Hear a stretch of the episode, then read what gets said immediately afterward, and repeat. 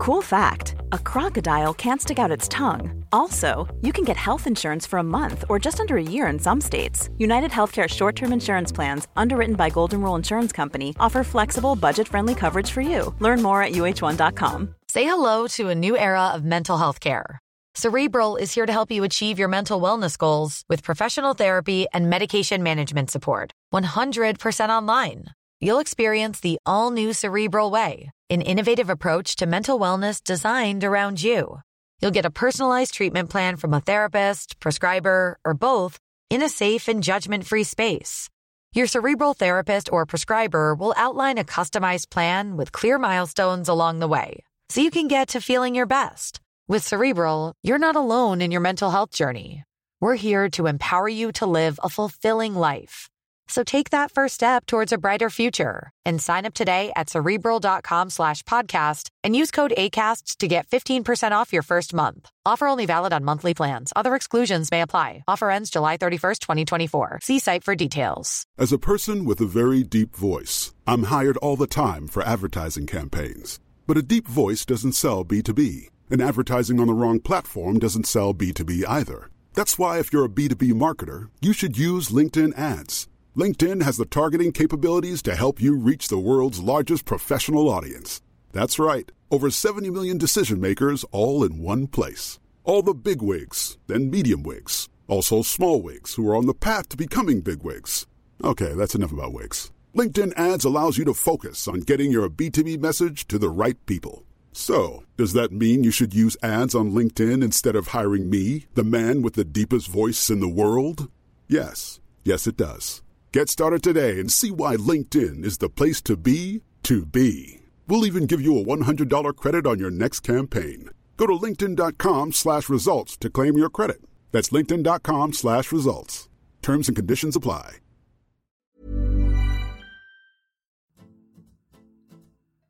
Bonjour à tous, c'est Laurita, plus connue sous le nom de Laurita Socaliente sur les réseaux sociaux. Je suis multi-entrepreneur, auteur et coach, et je guide des milliers de personnes quotidiennement pour créer la vie de leurs rêves et révéler pleinement leur potentiel infini. Ma nouvelle plateforme de coaching Wake Up est là pour vous aider à devenir votre propre coach et surtout vous faire coacher par les plus grands experts à tout petit prix. Toutes les infos sont dans les notes du podcast. Si vous êtes comme moi, vous avez déjà expérimenté des crises d'angoisse ou des crises de panique. Donc, je vous dédie cet épisode. La principale distinction entre une crise d'angoisse et une attaque de panique repose sur l'intensité de la crise. Les crises d'angoisse sont relativement banales. Tout le monde peut en ressentir. L'anxiété ou la crise d'angoisse peut survenir lorsqu'une personne craint que quelque chose de grave ne se produise. Donc c'est une peur du futur et d'un futur hypothétique. C'est un terme non médical qui fait référence à un sentiment de peur ou d'inquiétude extrême qui se rapporte souvent à un problème ou à une préoccupation particulière. L'anxiété, elle, elle est liée au stress. En plus des sentiments de peur et d'inquiétude, eh bien ça implique souvent des symptômes physiques, comme par exemple la tension musculaire. C'est différent d'une attaque de panique parce que l'attaque de panique, elle peut survenir sans aucun déclencheur spécifiable euh, et les symptômes sont beaucoup plus graves que les symptômes d'anxiété. On peut par exemple faire une crise d'angoisse si on commence à penser à quelque chose de stressant. Une crise de panique, c'est plus intense et vous pouvez en faire par exemple si vous êtes claustrophobe et que votre ascenseur tombe en panne.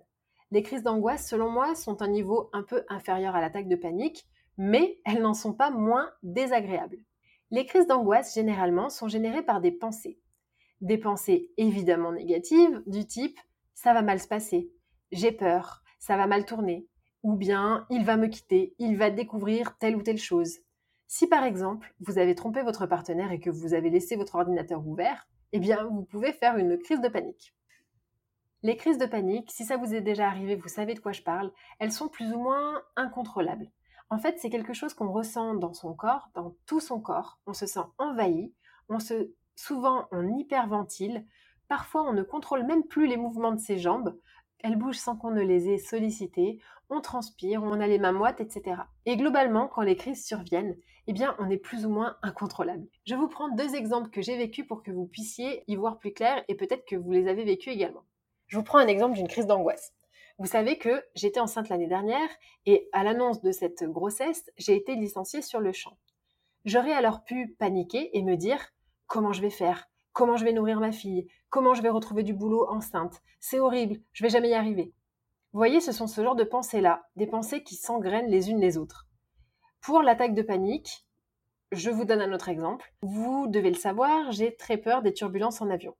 Suite à un vol extrêmement violent avec des trous d'air de 12 mètres, j'ai développé un espèce de traumatisme. Résultat des courses, à chaque fois que je prenais l'avion et qu'il y avait une zone de turbulence, je faisais des réelles attaques de panique, à pleurer, à m'allonger dans l'allée, à m'agripper aux hôtesses. J'étais parfaitement incontrôlable et absolument rien de ce qu'on pouvait me dire ne m'apaisait. Je vous prends encore un exemple. Si vous avez un problème médical et que vous faites des analyses de sang, le lendemain, vous recevez un appel de votre médecin, mais malheureusement, vous arrivez trop tard pour décrocher. Si vous rappelez et qu'il ne décroche pas, eh bien, vous allez entrer dans un état de stress. Par exemple, ça va être la longue série des et si. Et si j'ai un problème Et si c'était grave Et s'il voulait m'annoncer que j'ai plus que deux mois à vivre Et s'il voulait me dire de vive voix que j'ai un cancer, etc. Souvent, on est anxieux, mais ce n'est qu'une émotion. Mais parfois, on a des pensées négatives au sujet de cette anxiété, et c'est ce qui en rajoute une couche qui crée une crise d'angoisse. Par exemple, ça peut être des pensées du genre mon anxiété me gâche la vie, mes crises d'angoisse me mettent des bâtons dans les roues, j'ai peur parce que je vais ressentir de l'anxiété. Et ça, c'était mon cas par exemple en avion. J'avais peur en avance d'avoir de l'anxiété. Le problème, c'est qu'on donne beaucoup plus de pouvoir à l'anxiété qu'elle n'en mérite vraiment.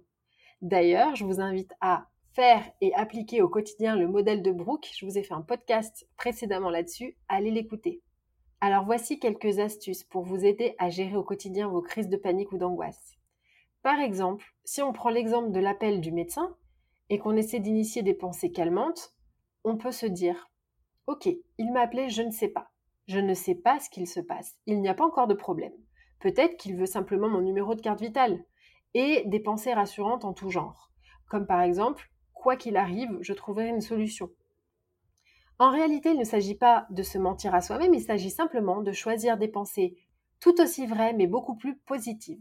Quand vous ressentez une crise d'angoisse, une crise de panique, sur le coup, je sais que c'est difficile, mais vous pouvez faire en sorte de ralentir, c'est-à-dire ralentir totalement votre rythme. Arrêtez de parler vite, arrêtez de marcher vite, ralentissez vos gestes, ralentissez votre respiration et vos pensées et tout va ralentir et vous allez pouvoir vous connecter intérieurement. Vous allez être dans l'accueil des émotions. On lui met un nom, on essaie de comprendre quelle pensée génère cette émotion. Par exemple, dans mon cas, si vous êtes par exemple stressé face à une araignée, on se calme, on se dit OK, là je ressens de l'anxiété. Et maintenant, je me dis quelle est la pensée qui génère cette anxiété? Est-ce que j'ai peur que cette araignée me pique? Est-ce que rationnellement cette araignée va me piquer? Est-ce que c'est la petite bête qui va manger la grosse? Dans nos pays occidentaux, par exemple, si vous voyez une faucheuse ou une toute petite araignée. On essaie de rationaliser. Alors parfois, vous allez me dire, on n'a pas accès à ces pensées. On est en panique, donc clairement, concrètement, on ne sait pas quelles sont les pensées. Généralement, quand on est en attaque de panique, c'est parce que c'est une émotion secondaire qui est survenue après, parce que vous n'avez pas pris en compte les émotions désagréables que vous envoyez comme signaux votre corps. Peut-être que vous avez ignoré ces signaux et que ça a généré une crise d'angoisse. Donc, ce que vous pouvez faire dans ce cas-là, c'est de noter régulièrement les pensées qui tournent en boucle dans votre esprit. Prenez deux minutes chrono et notez toutes les pensées qui tournent dans votre esprit pour vous rendre compte si quelque chose vous cause du souci. Vous pouvez faire cet exercice quotidiennement. Vous allez donc voir si vous avez quelque chose qui vous inquiète, qui vous génère de la tristesse, et donc, vous verrez ces émotions avant qu'elles n'augmentent et qu'elles ne deviennent une vraie pile qui explose. Maintenant que vous n'êtes pas actuellement dans une crise d'angoisse, vous allez pouvoir prendre correctement ce que je vais vous dire et rationaliser, donc j'en profite. L'angoisse, c'est juste une émotion désagréable. Et plus je lui en veux, plus je m'en veux, plus j'empire son effet dans ma vie. Vous pouvez également respirer au carré. En respirant et en comptant jusqu'à 4 à l'inspiration, pause de 4 secondes, expiration de 4 secondes et pause de 4 secondes, eh bien vous allez très vite calmer votre respiration et concentrer votre esprit surtout sur autre chose que sur vos pensées.